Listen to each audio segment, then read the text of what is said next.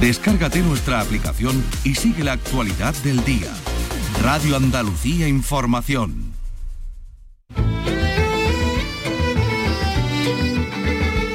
Andalucía es cultura. Con Maite Chacón. Radio Andalucía Información.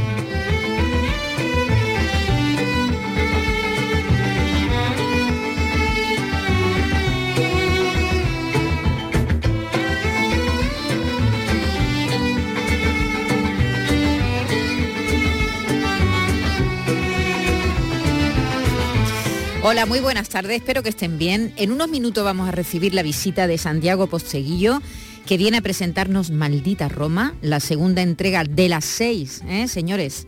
La primera ya fue Roma soy yo, esta segunda, Maldita Roma, y le quedan cuatro más para contar la historia de Julio César, uno de los gobernantes más influyentes de la antigüedad, militar y político, que llegó a lo más alto del poder en Roma tras ser proscrito en su propia ciudad para finalmente ser asesinado por los mismos enemigos a los que él perdonó. En fin, una historia, es como una especie de novela de aventuras, ¿eh? esta segunda entrega de esta saga en la que Santiago Posteguillo va a estar hasta el año 2030 o 2031. Ya sabe lo que va a escribir de aquí a, a seis años. Impresionante, porque tarda un año y medio más o menos en escribir cada, cada volumen de la saga y ya tiene todo, todo ordenado y previsto. Bueno, vamos a hablar también con otro escritor, en este caso joven, con un dramaturgo, con Álvaro Erce. Es un joven malagueño que acaba de ser reconocido con el premio Romero Esteo que otorga la Junta de Andalucía a jóvenes autoras y autores de teatro. Eh, ¿Qué es lo que pretende la Junta con este premio? Bueno, pues incentivar, fomentar la escritura dramática entre los autores jóvenes, que los autores jóvenes también escriban eh, teatro. Y eh, vamos a recordar algunos de los momentos de la carrera de la desaparecida Concha Velasco que nos ha dejado este fin de semana. Y hoy, mm, bueno, primero voy a decir buenas tardes a Carlos López. Hola, ¿qué tal? Buenas hola, tardes. ¿qué tal? Buenas tardes. Y hola, Vicky Román, buenas tardes. Hola, ¿qué tal? Buenas tardes. Hoy ha tenido lugar la reunión anual del patronato del Instituto Cervantes. sí, de la que eh, el rey es el presidente de honor y por eso los reyes han sido los que han presidido en el Palacio Real de Aranjuez esa, esa reunión, como dices, anual. En la sesión en la que también han participado en el presidente del gobierno, los ministros de Asuntos Exteriores, de Educación, de Cultura, se ha presentado el informe anual de la institución que recoge todo el crecimiento que ha tenido la misma, que está presente ya en un centenar de ciudades, ya llega a las 100 ¿no? de todo el mundo. Eh, se ha confirmado a Luis García Montero en el cargo de director y se ha pedido, bueno, ya de paso, dinerito, ¿no? Un aumento de humilde, dicen, del presupuesto del año que viene, que se sitúa en algo más de los 90 millones de euros. El monarca ha hecho entrega después del premio Eñe de este año del Instituto Cervantes al hispanista alemán Dieter Ingelscheid, en presencia también de- del escritor Luis Mateo Díaz, que recibirá en abril el premio Cervantes. Y ya concluidos estos actos, todos ellos asisten a esta hora, lo están haciendo a ese tradicional almuerzo que los reyes ofrecen a los patronos, al cuerpo diplomático hispanoamericano y a otros invitados. Y que el rey ha abierto, bueno, pues con este brindis por el Instituto Cervantes. Una red que transmite y divulga de manera simultánea y potente todo lo que hace Cervantes y todas las secciones o novedades relevantes y de muy diversa naturaleza que afectan a nuestra cultura común y compartida en España. Porque como se ha dicho, como ha dicho el propio director eh, Luis, recientemente enseñar un idioma es mucho más que enseñar un vocabulario. Brindemos pues por los 32 años de éxito del Instituto Cervantes, velando por nuestra lengua, por la riqueza del español, por nuestro valioso patrimonio común. Sin duda, el mejor propósito que celebramos.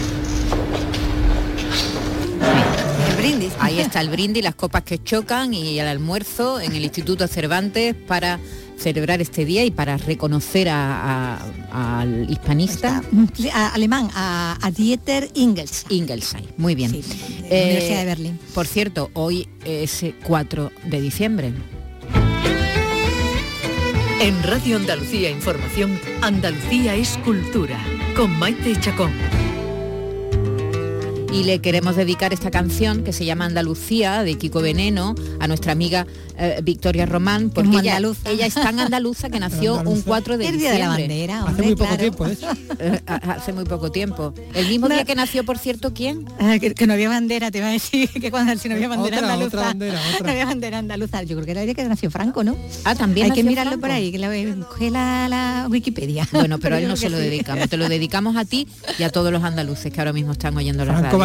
bueno, un día como aquel, no, en el mismo, año. Bueno. Eh, enseguida volvemos ya con Santiago Posteguillo, que está a punto de llegar. Andalucía es cultura. Radio Andalucía Información.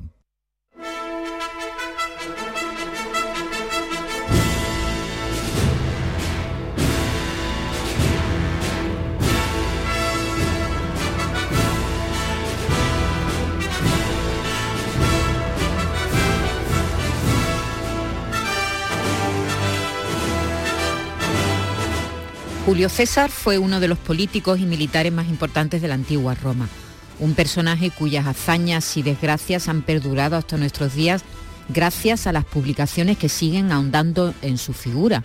El escritor Santiago Posteguillo está dedicando varios años de su vida a la investigación del personaje y a la escritura. El año pasado publicó Roma Soy yo, que comenzaba con el nacimiento de Julio César, cuando su madre Aurelia le dice a su bebé recién nacido, Solo tú eres sangre de la sangre de Venus y Marte. Solo tú eres especial, solo tú mi pequeño, solo tú. Y ruego a Venus y a Marte que te protejan y que te guíen tanto en la paz como en la guerra, porque vas a vivir guerras, hijo mío. Ese es tu destino. Ahora tenemos entre las manos la segunda entrega de la saga, Maldita Roma, que comienza mm, casi con una guerra, pero comienza precisamente con Julio César embarcando en un barco partiendo de Roma hacia el exilio. Un momento muy duro para el joven Patricio. Santiago Posteguillo, buenas tardes. Buenas tardes, encantado de estar con vosotros. Igualmente, esa, ese emocionante eh, casi oración o, o, ruego que le hace la madre de Julio César al nacer, en el que invoca a los dioses que lo protejan porque sabe la vida que le espera a su hijo, eh, claro, en la primera parte de, este, de esta saga, que ahora hablaremos, va a ser una saga extensa, eh, Santiago, vemos a un joven que se está formando, diremos información idealista todavía, con muchos ideales, y aquí sigue siendo joven, empieza con, con, 23. 23 años, empieza con, con 23 años. Y llegamos a los 42. Y llegamos a los 42 y ahí vamos viendo cómo él también se va transformando. Pero vamos a empezar por el principio el exilio. Eh, que era algo muy común en Roma, porque en, esta edición, en este, en este libro, la segunda entrega de tu libro, hay muchos personajes que tienen que salir de Roma corriendo. Sí, eh, de hecho, bueno, en el mundo antiguo esta era una, una política relativamente frecuente. Piensa que el, ostracismo, que era una forma de exilio, ya existía en la antigua Grecia, ¿no? Entonces, eh, esto nos lo vamos a encontrar que cuando los enemigos políticos quieren acorralar a alguien, pues prácticamente que lo fuerzan a que se exilie o, a que se juegue la vida en las calles de Roma. ¿no? Eh, César en Roma soy yo como abogado intentó juzgar a senadores corruptos como Dolabella y todo se vuelve contra él porque son tribunales corruptos y de haberse enfrentado contra la oligarquía senatorial, su única salida es exiliarse y así empieza la novela, en efecto. Empieza la novela que es prácticamente una novela de aventuras, porque, porque la vida de Julio César es efectivamente una vida extraordinaria, Santiago. Sí, en el sentido literal de la palabra, que se sale completamente de lo ordinario. ¿no? Eh, la novela incorpora una parte eh, navegando por el mar Mediterráneo, donde, entre otras cosas, César se va a cruzar con uno de los grandes eh, enemigos de Roma en aquella época, relativamente desconocido a veces para el gran público, que eran los piratas. Los piratas infestaban el mar Mediterráneo. César se tiene que enfrentar contra situaciones muy complicadas con ellos. Eh, luego vamos a ver eh, la rebelión de Espartaco y cómo César participa eh, bajo el mando de Craso contra Espartaco, algo relativamente desconocido porque la película de Kubrick se centra lógicamente en, Espartaco. y no en César. ¿no? Entonces aquí vamos a tener esta visión complementaria. Pero luego viene todo el ascenso político de César ingresando en el Senado y los debates en el Senado y las peripecias eh, políticas son también de pura aventura, ¿no? las maniobras de César, las contramaniobras de Cicerón y Catón, sus enemigos políticos, las contra-contramaniobras, si eso existiera otra vez de César, para soslayar las dificultades y obstáculos que le ponen sus enemigos políticos. Y finalmente el inicio de la Guerra de las Galias. Entonces, sí, realmente Maldita Roma es una gran novela de aventuras. es una gran novela de aventuras que decíamos que empieza con el exilio de de Julio César tiene que salir de Roma porque Roma para él se convierte en una ratonera, su vida corre peligro por las calles de, la ciudad y se encuentra, yo no sé si, si este hecho es muy conocido, a mí me ha sorprendido porque claro, los que leemos novela histórica la leemos con lupa y vamos siempre mirando a ver, a ver, no para saber qué es invención y qué es real, pero, pero sí para comprobar, ¿no? Lo del secuestro de los piratas. Y es, es, alucinante la historia en sí y, la, y la afrenta que hace el mismo Julio César a los piratas. Eso, eso, está, eso es cierto. Eso está en las fuentes clásicas. Es que podríamos llegar a un debate, eh, porque a veces cuando se evalúa, porque otros compañeros tuyos me están hablando mucho de Napoleón, la película de Ridley Scott, etcétera. A veces lo que no se piensa es que la cuestión de la historicidad eh, cuando hablamos de sucesos de que han pasado hace mucho tiempo, en el caso de Napoleón sí que está mucho mejor documentado. Pero en el caso de, César, hace dos mil años, es difícil a veces saber qué pasó exactamente. Pero si me preguntas, lo que yo refiero del hecho de que César fuera secuestrado por piratas que pidieron un rescate por él, está en las fuentes clásicas, está en las fuentes clásicas, ¿no? Y como tal lo he referido y lo he contado, ¿no? Porque sí que era una técnica habitual de los piratas de la época secuestrar a personajes que pudieran ser eh, mm, relativamente importantes por quienes pudieran pedir un secuestro. ¿no? Esto era una actividad frecuente en la época. Y las fuentes clásicas nos refieren que César fue secuestrado y bueno, eh, lo, apasionante de César es cuando le fijan un precio ¿no? por su rescate y él dice que vale más. Claro, parece absurdo que alguien diga a sus secuestradores que pidan más dinero por él mismo, ¿no? Pero esto que parece una argucia ah, inverosímil o poco inteligente, realmente lo que tú estás haciendo en esas circunstancias es comprar tiempo. Porque si tú vales más dinero, más paciencia van a tener los secuestradores contigo y más van a esperar para obtener ese dinero. Y eso te da tiempo para iniciar maniobras eh, con las que resolver tu secuestro. Y hasta ahí, digamos, podemos contar. tampoco vamos a contarlo todo. Por una parte está, eh, estamos hablando del inicio de la narración eh, Julio César sale de Roma y enseguida mm, sale de Roma y va hacia, hacia Grecia y enseguida se encuentra con este, con este lío, ¿no? Y está muchos días secuestrado. Y por otra parte, empiezan las batallas, bueno, que nunca terminan, porque ese imperio que se extiende, se extiende y pretende extenderse por, por el mundo conocido, no para de batallar. Y, y, tenemos la primera batalla que se narra en esta segunda entrega de Julio César, que se desarrolla en Hispania, precisamente en una guerra civil, en, una guerra civil mm, eh, entre romanos. entre romanos, en las guerras sertorias, ¿no? Sertorio y, Pompeyo. Sí, porque eh, como vimos ya en Roma soy yo, eh, y pasa también en Maldita Roma, Roma está dividida en dos facciones políticas, la de los populares que defienden los derechos del pueblo, eh, más igualdad, más reparto de tierras para el pueblo. A la que pertenece Julio César. A la que pertenece Julio César, mm, pero que ha sido derrotada por la facción eh, conservadora de los senadores que quieren que unas pocas familias retengan todo el poder, el dinero y las tierras. Sertorio es el líder que, de la facción del pueblo, en esa época y se refugia en Hispania.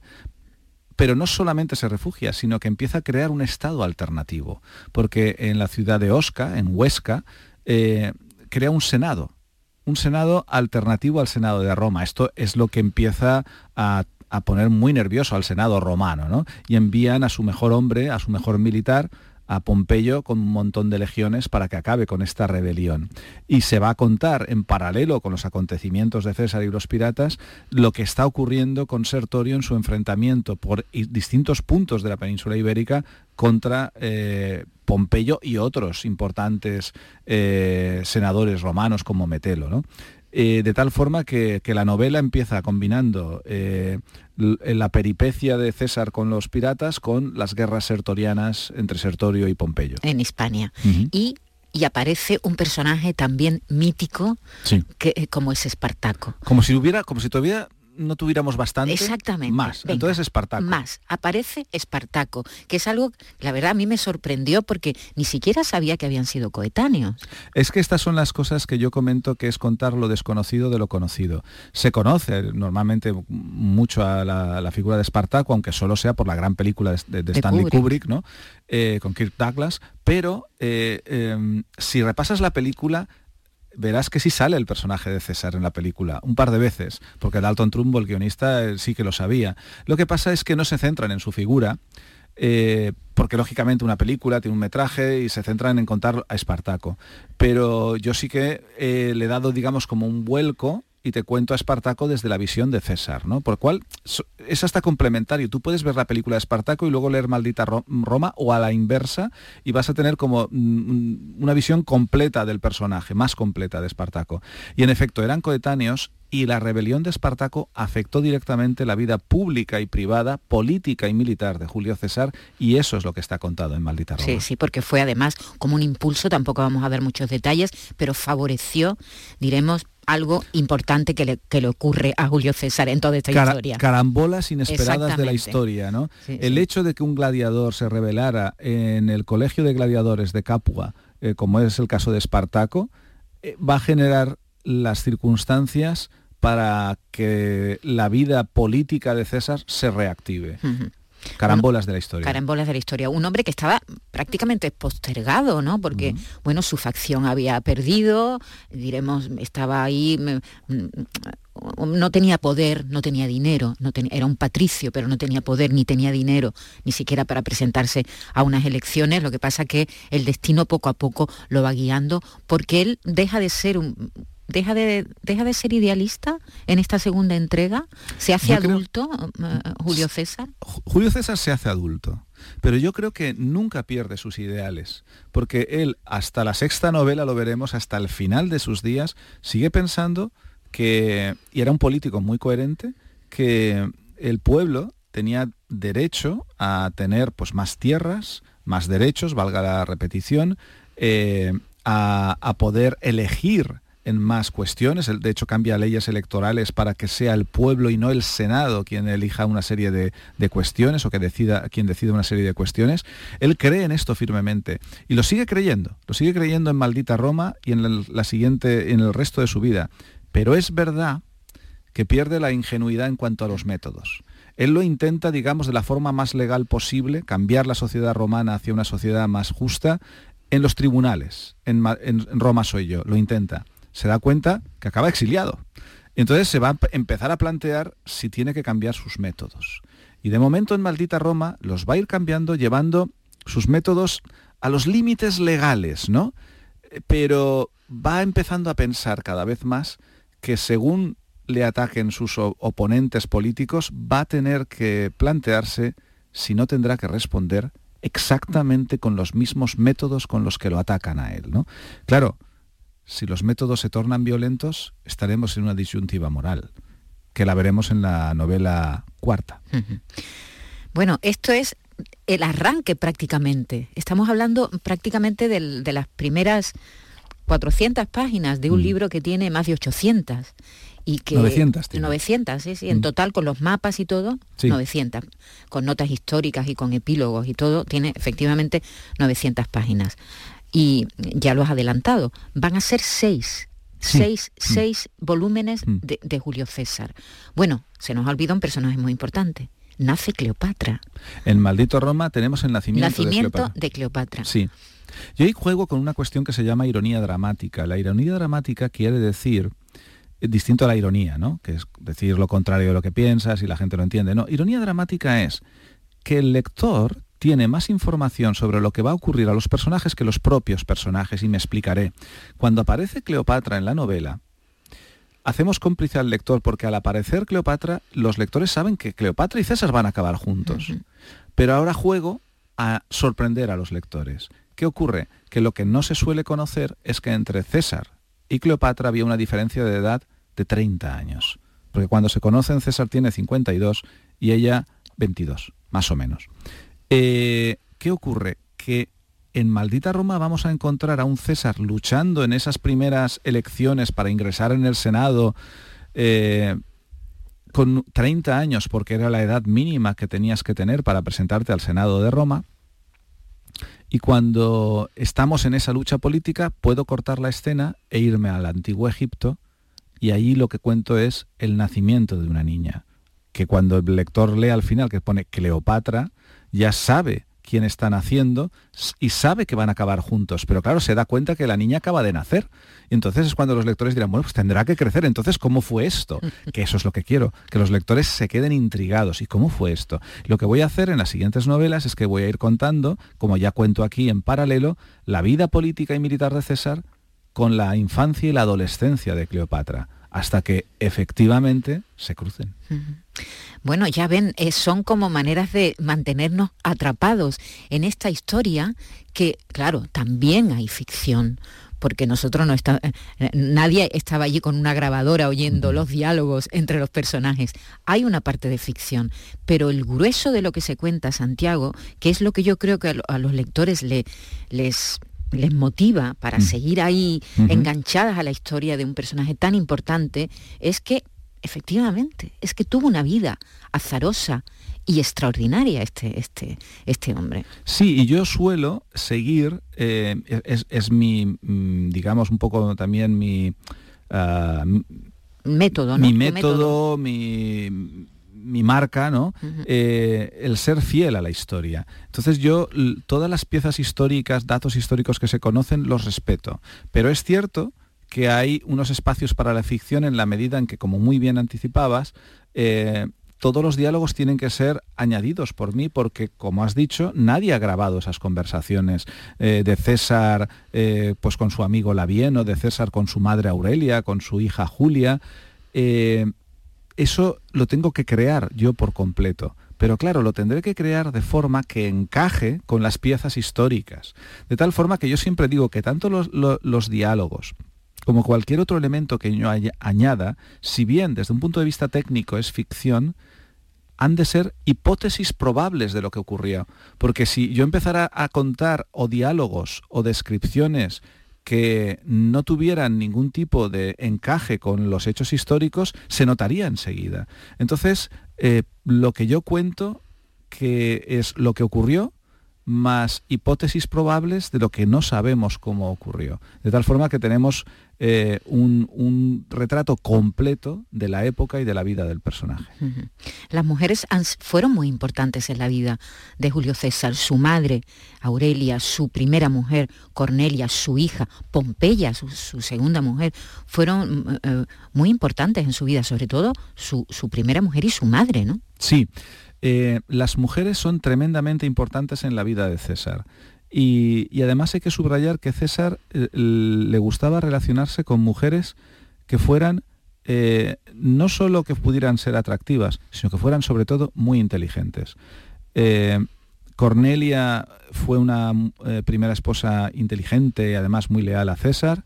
Y luego otras mujeres que van surgiendo en su vida, bueno, por supuesto su madre, a la que respetó inmensamente, porque era una mujer también muy inteligente, pero luego, eh, mm, por ejemplo, Servilia, que será una amante de César durante muchos años, era una mujer también tremendamente inteligente. La propia Cleopatra, vamos a ir viendo que ya desde niña apuntaba maneras, es un personaje tremendo, Cleopatra. Me ha costado hasta controlarla porque pide páginas ella sola, ¿no? Es tremenda.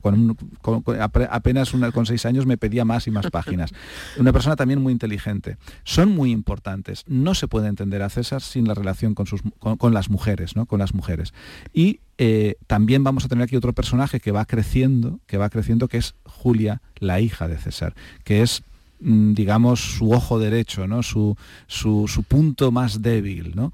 Eh, y también influía mucho en la vida de César y es absolutamente clave en el desarrollo de, la novela Maldita Roma, la relación entre César y su hija Julia.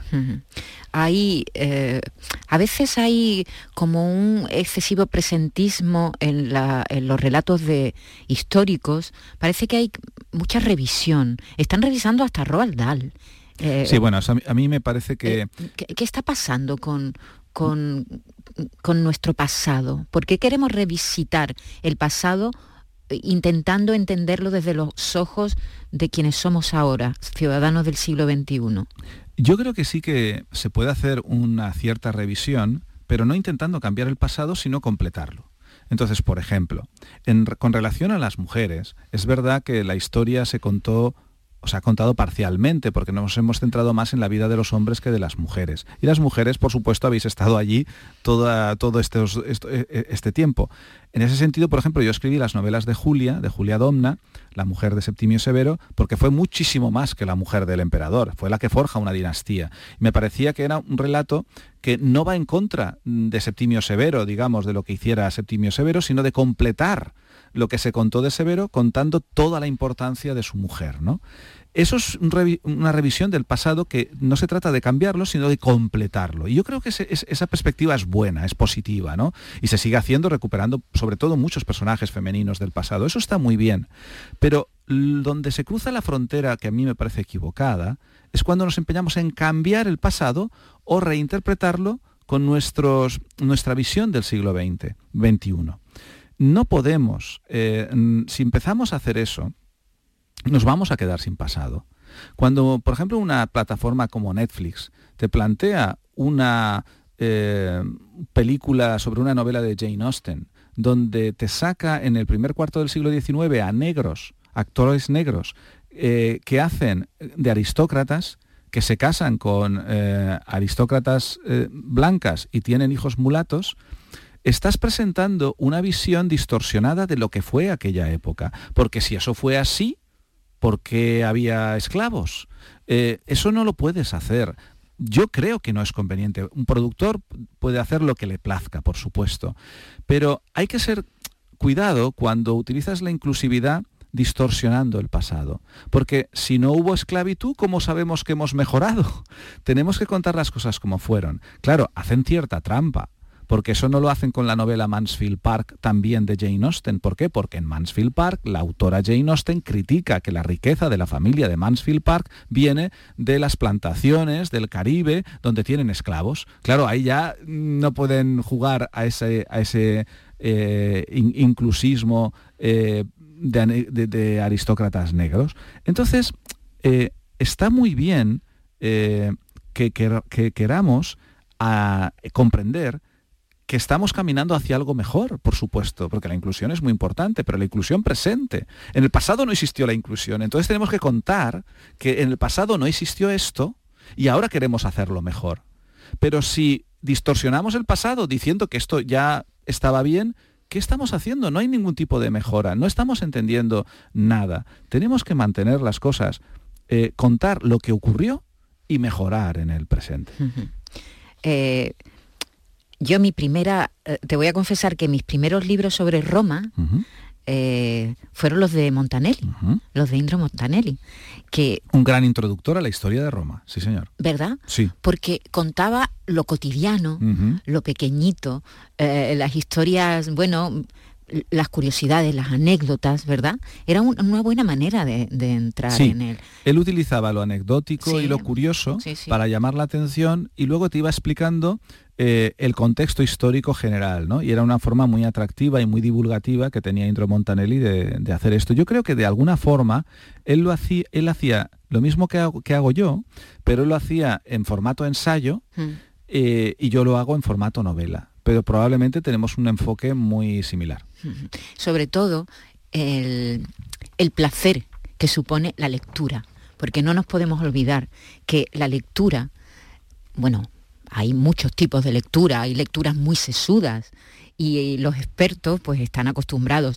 Santiago Posteguillo tendrá que mirar muchos documentos muy sesudos, muy profundos, pero es una alegría para los lectores comunes como nosotros encontrarnos volúmenes como esto porque tenemos la sensación de que entendemos más nuestro pasado, conocemos más a los personajes y a la vez, Santiago, nos entretenemos mucho.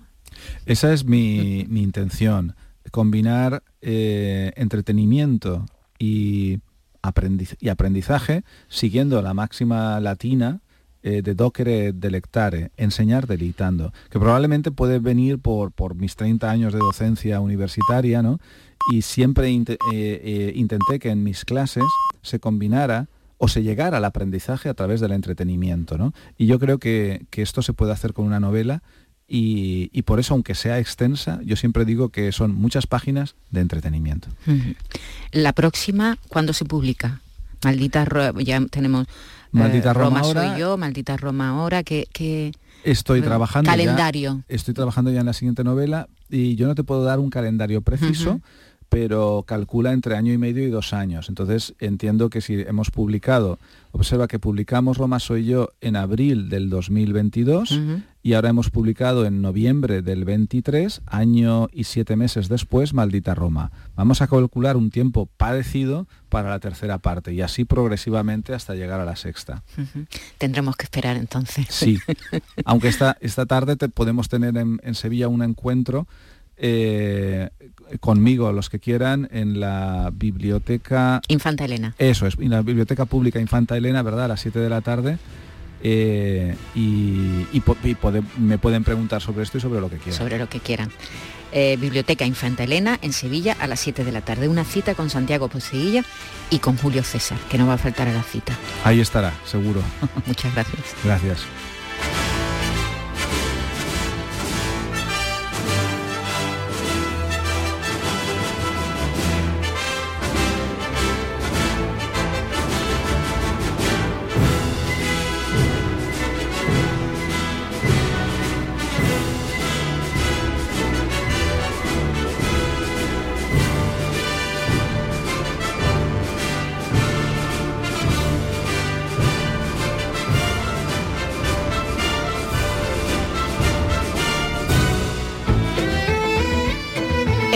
Andalucía Información, Andalucía es cultura, con Maite Chacón.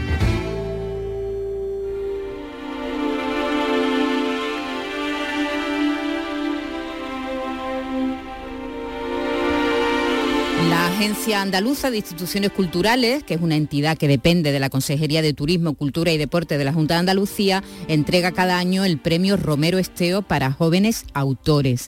Y en este caso ha recaído en Álvaro Miguel Erce, que es el nuevo ganador de este premio, por su obra Liona. Vamos a hablar de, este, de este galardón. Vamos a conocer a este joven dramaturgo, Carlos. A, conocer a este joven dramaturgo. Vamos a, ver qué, qué nos tiene que contar sobre Liona y sobre el premio, que nos escucha ya al otro lado del teléfono. Hola, ¿qué tal? Hola, buenas. ¿Qué tal? ¿Qué tal? ¿Cómo te Muy bien. Muy bien, estarás contento, ¿no? Sí, mucho, mucho. Bueno, estoy muy, muy contento. Vamos a saber quién eres tú, lo primero. Eh, vale. Venga, Álvaro, preséntate, ¿quién eres? Vale, pues yo soy Álvaro Erce Rosales, importante ese segundo apellido. dramaturgo y creador escénico, eh, desempleado sin paro ahora mismo, pero en, aprendiendo, formándome constantemente. Ahora mismo estoy estudiando eh, dramaturgia y dirección escénica en la Escuela de Arte Dramático de Sevilla y, bueno, aquí estamos eh, trabajando y, y sacando adelante todos los proyectos que se puedan. Álvaro, estudia dramaturgia, pero ya hiciste ante interpretación, ¿no? Así es, así es. Terminé el grado de interpretación en, la, Escuela de Arte Dramático de Sevilla y justo mm, por azares del destino, eh, el mismo año que terminaba interpretación, se abrió el grado de dramaturgia en la ESAD de Sevilla y, lo tuve claro. Es verdad, porque... Ya llevaba tiempo escribiendo y, montando y, bueno, fue una oportunidad que se me ponía en bandeja. Antes no se estudiaba dramaturgia, ¿verdad? en la Escuela Superior de Arte Dramático, ¿no? No, o sea, nada más entré, nada más terminé em, interpretación, es cuando se abrió, eh, se abrió en 2022, creo que fue el primer curso, y bueno, y, ahí entré. Álvaro, ¿y qué queda de Álvaro Godot? ¿Qué queda de Álvaro Godot? Que Álvaro Godot queda como un recuerdo, una historia muy importante y, crucial eh, en, mi trayecto y, bueno, tomó la decisión de, o sea, eh, al final era un, un nombre artístico que venía de, la poesía, de que yo con 17 años eh, recitaba poesía y, cuando empecé a escribir más en serio. Eh, y bueno, al final es un apodo que, he mantenido durante un tiempo porque le tenía cariño, le tenía, mm, lo sentía muy parte de, de la línea hacia la que me dirigía la línea eh, estética, artística y, el discurso que tenía. Pero bueno, creo que ya quiero agarrarme a, mi nombre y mi apellido reales, a la identidad y a la persona que soy y empezar a crear desde ahí, desde, desde mi realidad, desde mi posicionamiento, sin máscaras y sin adorno. Te lo eh, pregunto también porque Liona eh, habla de una pareja protagonista, Susana y Mateo, que esperan un bebé, que también esperan oportunidades de trabajo, que esperan, digamos, una, una, nueva vida en un edificio que espera también un cambio. O sea, todo es esperar, Como en Godot. Como esperando sí, como, como, como, en la obra de Godot. Pero realmente no, no, no, hay, una, no hay un vínculo eh, establecido. Se podría hablar que, bueno, que están en una situación de espera que, que también conecta con, con la situación en la que yo estoy ahora mismo, de espera a un a una estabilidad laboral, espera a, una, a un equilibrio. Eh, y esa sensación agónica, ¿no? Al final, eh, que, que, de donde también viene en una de las muchas razones, que tampoco nos vamos a poner aquí a divagar, de la que venía eh, Godón, ¿no? Esa sensación de espera constante a, que a que llegue a que llegue lo que se supone que tiene que llegar que ninguno lo sabe.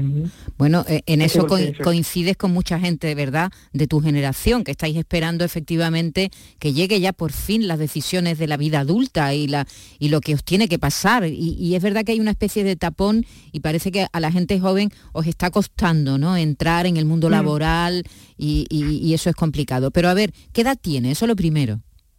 Eh, yo 23. 23, eres muy joven. Eh, ¿Conoces tú a muchas jóvenes que escriban teatro?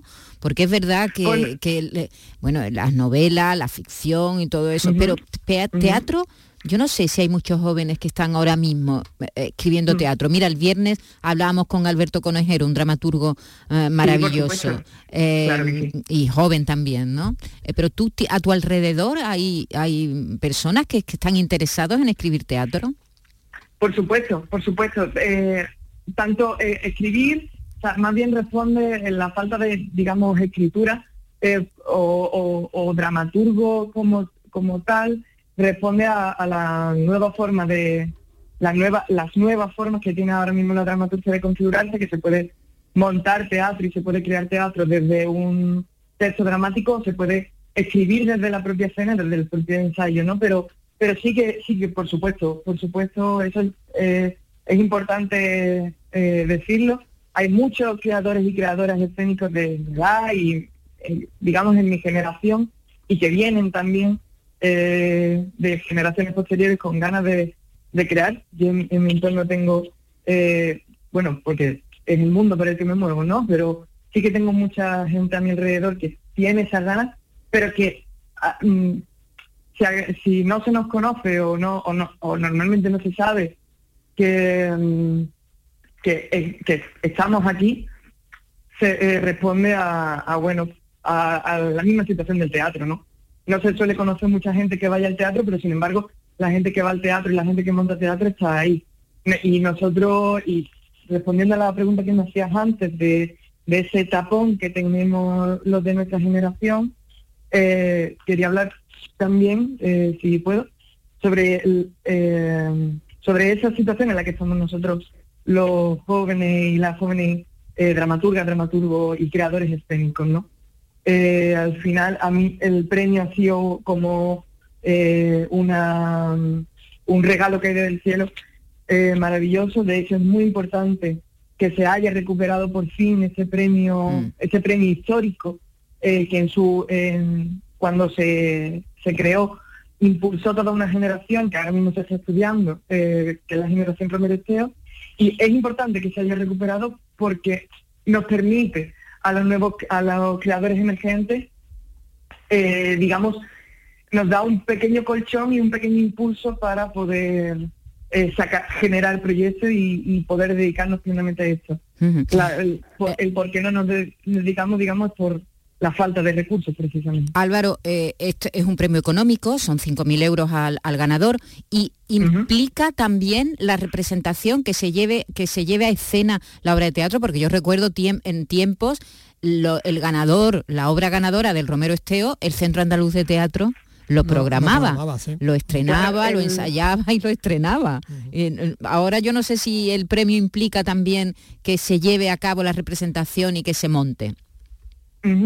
No, el premio Romero original eh, llevaba como como bien dice, el montaje hmm. lo, hacía el Instituto del Teatro. Sin embargo, eh, ya eh, eso no es, no es parte del premio, sí que, por supuesto, el premio incita a la, a la creación, ¿no? Eh, en parte es eso, pero, pero no. Ahora mismo no hay ninguna institución que, que digamos, tome esa responsabilidad, tome ese cargo y monte el, premio. ¿Cuánto echamos de menos el centro?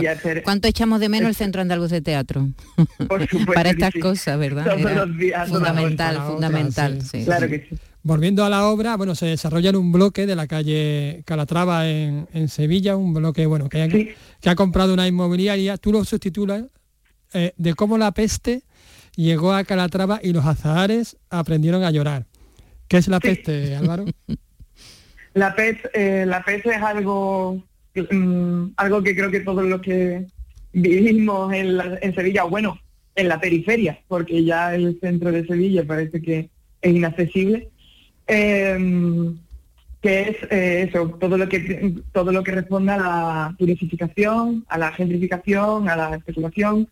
Mm, esa es la PET, esa es la PET de la que hablo. Eh, esa, esa forma en la que se ha ido, digamos, expulsando a todas las personas que, que vivían y que, y, que, no han podido permitirse esas subidas de, de alquileres. Todos conocemos la figura de los Asusta Viejas en distintos barrios de Sevilla y cómo, cómo, digamos, ha sido una peste que ha ido entrando poco a poco durante las últimas décadas en Sevilla, ha ido cosmopolizando Sevilla eh, y al final eh, impidiendo y limitando toda eh, la, la, vida de todo de todo lo de los sevillanos y de clase media o clase obrera.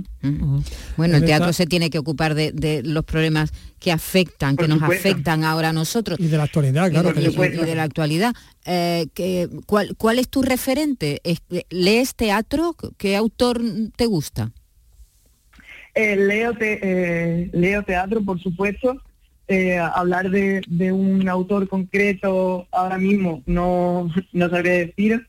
lo último que he estado que está leyendo es Angélica, pero pero siempre los clásicos siempre van a estar ahí. ¿no? a, quien más he disfrutado en su momento fue a, mm, a Beckett. Ibsen me interesa también eh, Bueno Vallejo, también eh, eh, influencia, digamos, en... Eh, bueno Vallejo y Valle Inclán son quizás las influencias más recientes en mi, en mi teatro, aunque también he de decir que para Liona la... la ah, Ernesto Caballero también es uno... Ernesto Caballero fue el que me ayudó a adentrarme en, el, trabajo del subtexto y del, realismo. Eh, pero sí que es verdad, eh, El viejo este también es una de las obras que, por las que fui entrando ¿no? en el realismo. Eh, porque todo eso viene de un trabajo del realismo y del naturalismo en clase. ¿no?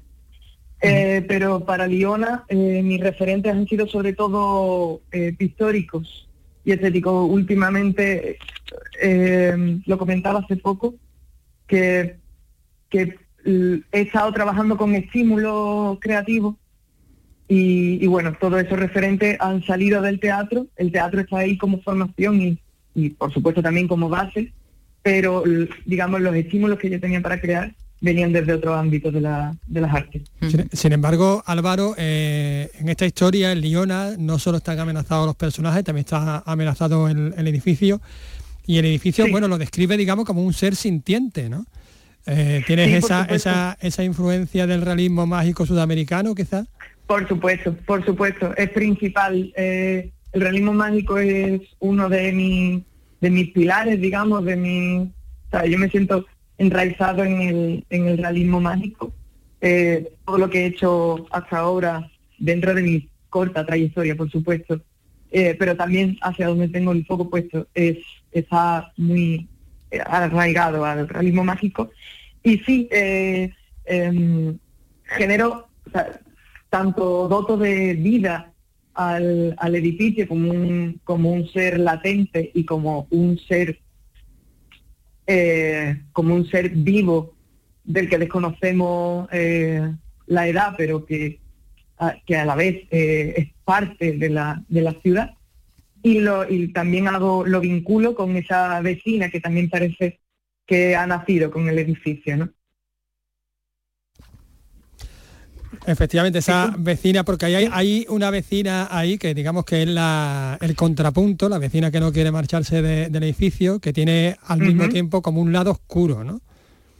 Sí, sí, sí. Eso eh, ese personaje es un personaje oscuro, complejo, eh, y de hecho es un personaje que cuesta mucho empatizar con ella, pero ahí eh, eso es un posicionamiento claro mío como dramaturgo, eh, la creación de ese personaje. ¿Por qué? Porque mm, tenía muy claro cuando empecé a desarrollar la obra que la, que la víctima principal de, todo lo que estaba ocurriendo no, no, no podía ser un ángel, porque precisamente estamos hablando de que es un derecho fundamental el, el que, no, que se asegure, digamos, el techo de, de esas personas, eh, que se les asegure esa vivienda y que las personas que han vivido toda la vida en un barrio puedan seguir en él. Y eso es un, derecho ajeno a eh, la propia persona.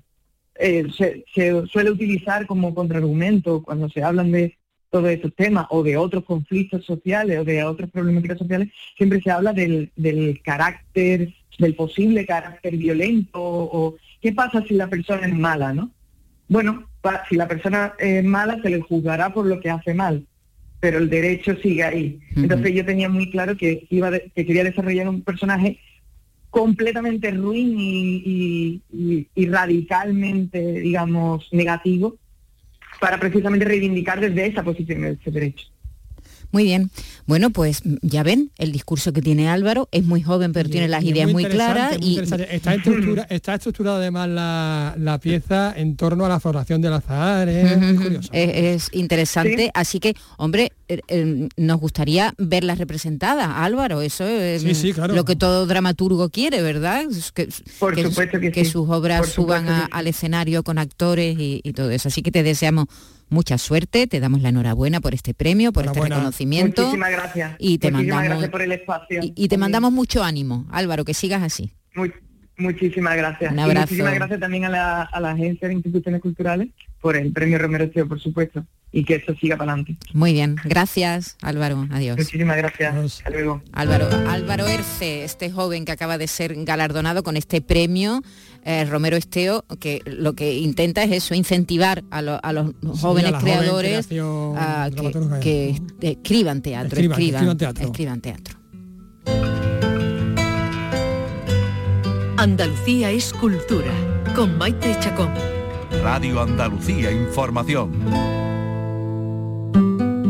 y una propuesta cultural para estos días en Algeciras, y es que se ha inaugurado una curiosa exposición, la del fotógrafo Juanán Requena. Es una muestra singular, exclusiva y efímera que lleva por título Cada siempre tan fugazmente, un título muy críptico, y que combina fotografía con música y hasta con olores. Nos lo cuenta Susana Torrejón. Su autor la define como una experiencia única, más cercana al teatro o a la instalación que una exposición fotográfica. Juan Requena los títulos en todas mis obras, incluso las exposiciones, pues te dan un, pie, ¿no? Eh, en este caso el pie es un poco que todos esos siempre que sentimos como que van a ser para siempre, son fugaces, ¿no? Eh, entonces las fotografías son justamente siempre y fugaces.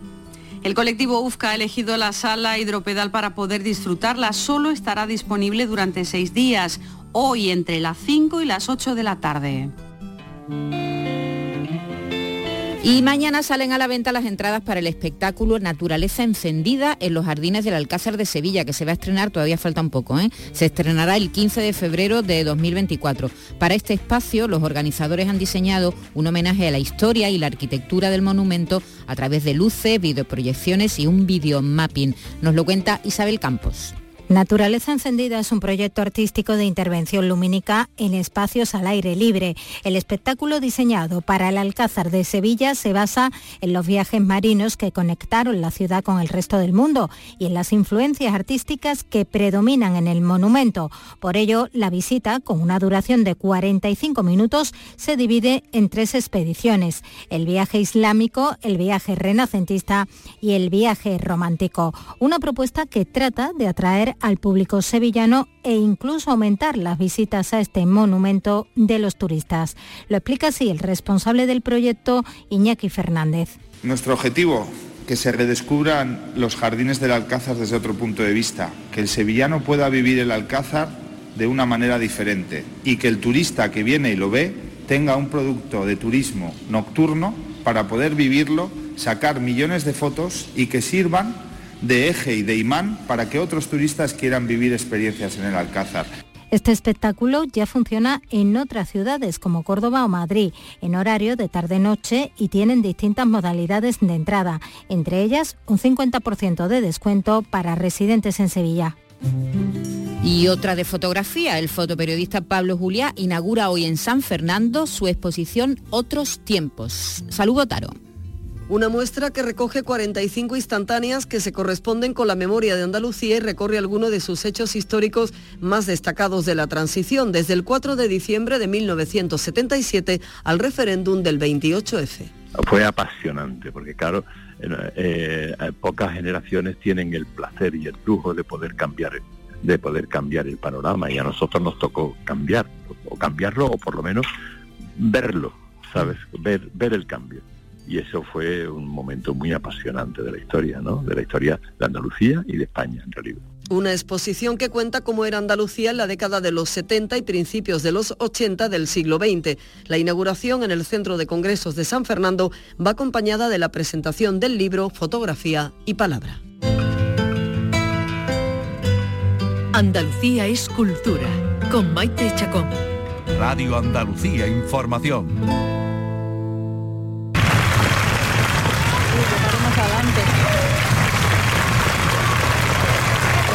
Estos son los últimos aplausos a Concha Velasco en su tierra, en Valladolid. Ahí está Jesús Julio Carnero. Se ha despedido de su teatro y el teatro se ha despedido de ella. Yo estoy convencido que hoy en el cielo se está cantando una chica Yeye. Jesús Julio Carnero, alcalde de Valladolid, porque este sábado ha muerto, sí, Concha Velasco, tres días después de cumplir los 84 años.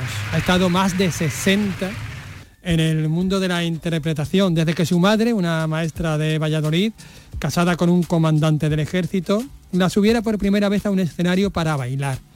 Tenía 14 años.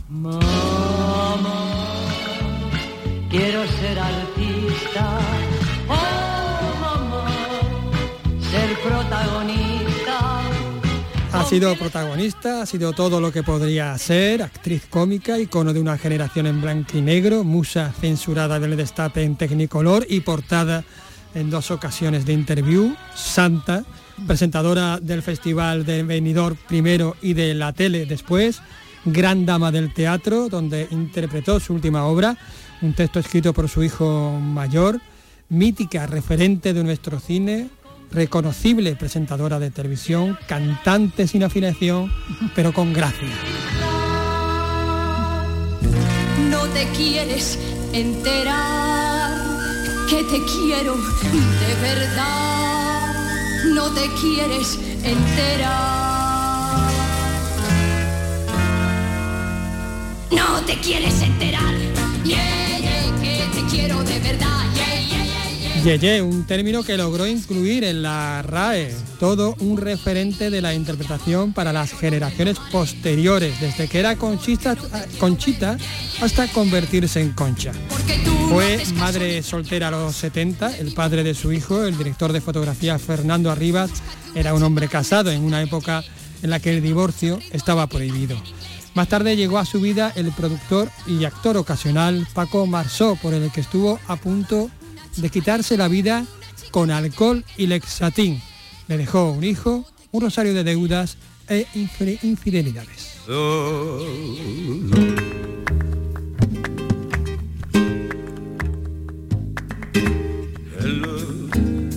y muchas deudas precisamente por los grandes montajes que, llevaron a cabo. Uno de ellos es Hello Dolly. Eh, el, musical? Hello Dolly que tan famosa Bárbara Streisand lo hizo magistralmente y que ella decía que ni, ni aunque hubieran llenado todos los teatros por todas las ciudades que pasaron, hubiera ganado ni, un duro. Creo que perdió 600 millones de Es impresionante, sí. claro, es que el cálculo de ingreso-gasto no No, no, no estuvo ajustado y el, productor de su vida, su marido, la llevó varias veces a la ruina. Por eso ha tenido que estar trabajando hasta el eh, final, hasta el final de sus días prácticamente, ya porque cayó enferma de cáncer, eh, cáncer linfático. Con, eso estaba haciendo el último montaje que decía, ¿no? Sí, de, su hijo, que escribió su hijo. El hijo la tuvo que obligar a que, a que bajara del escenario. Pero como decía Carlos, la hemos visto haciendo de todo. La hemos visto eh, lo primero, bueno, haciendo ese cine que se hacía en los años 50, 60. Y ahora que ha adquirido el equipo de pesca submarina marca Tritón por 1.700 pesetas, se va usted a llevar el bote de plástico inflable marca Tiburón con su bomba correspondiente, todo ello por 6.400 pesetas. ¿Se lo lleva? Muy bien, aquí lo tiene. Y además, permítame un momento. ¿Se ha dado cuenta? Es el complemento para no tener que molestarse en remar. Su precio es solamente 2.500 pesetas. Supongo que también se quedará con él. De acuerdo, también. Voy a hacer la nota de todo. Era Conchita todavía. Era Conchita, todavía con su pelo cardado y todo su moño aquí arriba, estupendo. Eh, el, que hizo tantas y tantas comedias, ¿verdad? De los 60. De, de esos ese años. Punto naif, ¿no? sí, ese punto naif y, muy machista. Acordaros de esta película que yo creo que fue de las primeras que hizo con José Sacristán, que fue su pareja en tantas ocasiones en el cine, eh, eran solo amigos. El arte de casarse era que incluso aquí José Sacristán hace de gangoso mira, También. Tu madre, tu madre, dos palabras me llaman tu madre. Y que fuera el oráculo. Es que él lo bordaba.